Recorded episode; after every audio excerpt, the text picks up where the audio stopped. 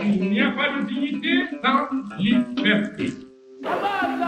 Je vous demande à tous de ne reculer devant aucun sacrifice. Gloire éternelle au peuple qui lutte pour leur liberté. If it needs be, it is an idea for which I am prepared to die.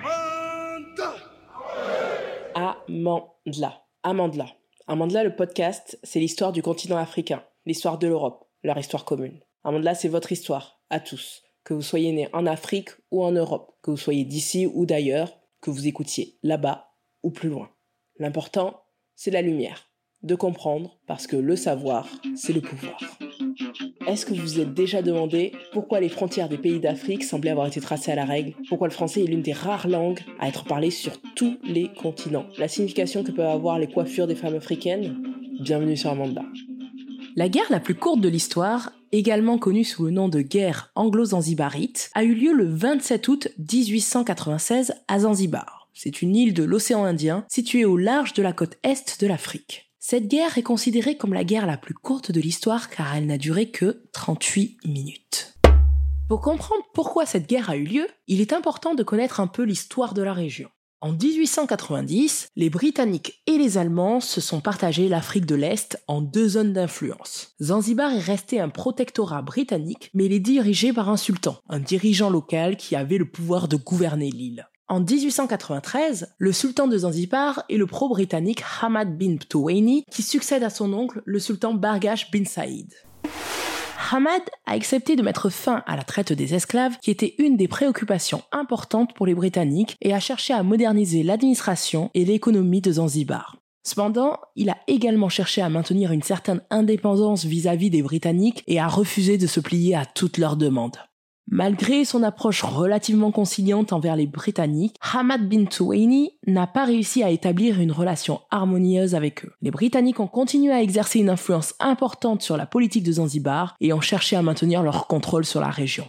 Le 25 août 1887, Hamad meurt et son cousin Khalid ibn Bargash devient sultan à sa place. Le problème étant que les Britanniques ne reconnaissaient pas Khalid ibn Bargash comme le nouveau sultan. Il voulait qu'un autre homme, Hamoud bin Mohammed, prenne la place du sultan décédé. Les Britanniques considèrent Hamoud comme un dirigeant plus fiable et plus stable que Khalid et ils pensaient qu'il serait en mesure de maintenir la stabilité dans la région et de protéger les intérêts britanniques.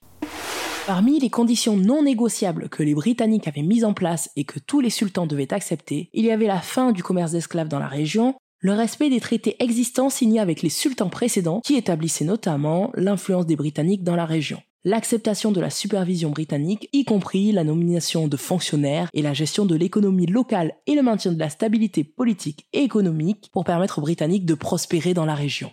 Ces conditions étaient considérées comme non négociables par les Britanniques et tout sultan qui refusait de les accepter risquait de perdre son pouvoir et de se heurter à l'opposition des Britanniques.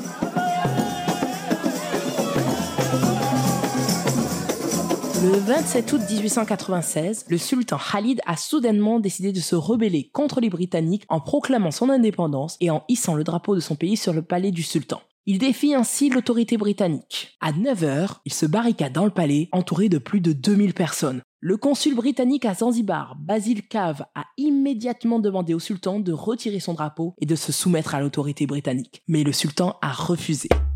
Les Britanniques ont alors rassemblé une force navale et ont commencé à bombarder le palais du sultan le 27 août 1896 à 9h02 heure locale.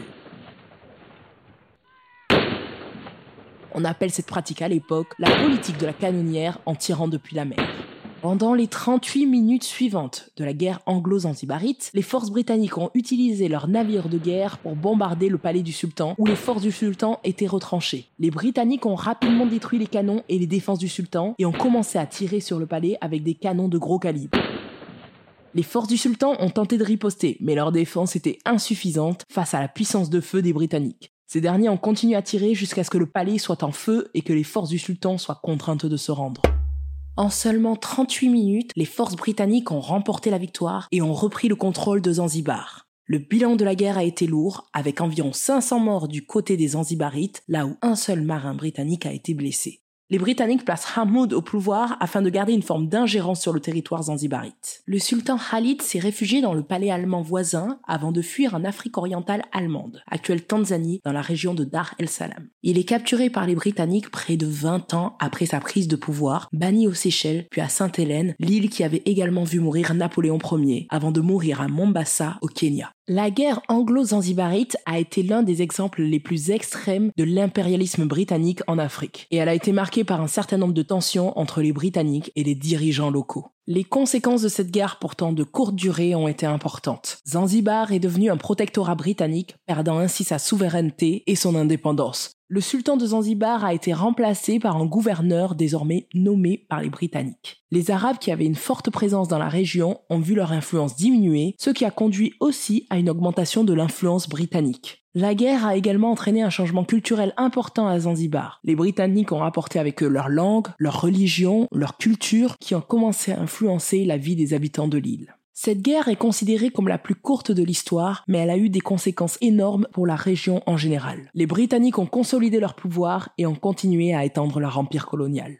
Zanzibar est devenue une colonie britannique jusqu'à son indépendance du Commonwealth le 10 décembre 1963 en tant que sultanat indépendant, mais est rapidement devenue une république le 12 janvier 1964 après un coup d'État mené par le Parti de la Révolution de Zanzibar. L'indépendance du Zanzibar sera de courte durée, car des événements vont précipiter son union avec le Tanganyika pour former la Tanzanie en 1964.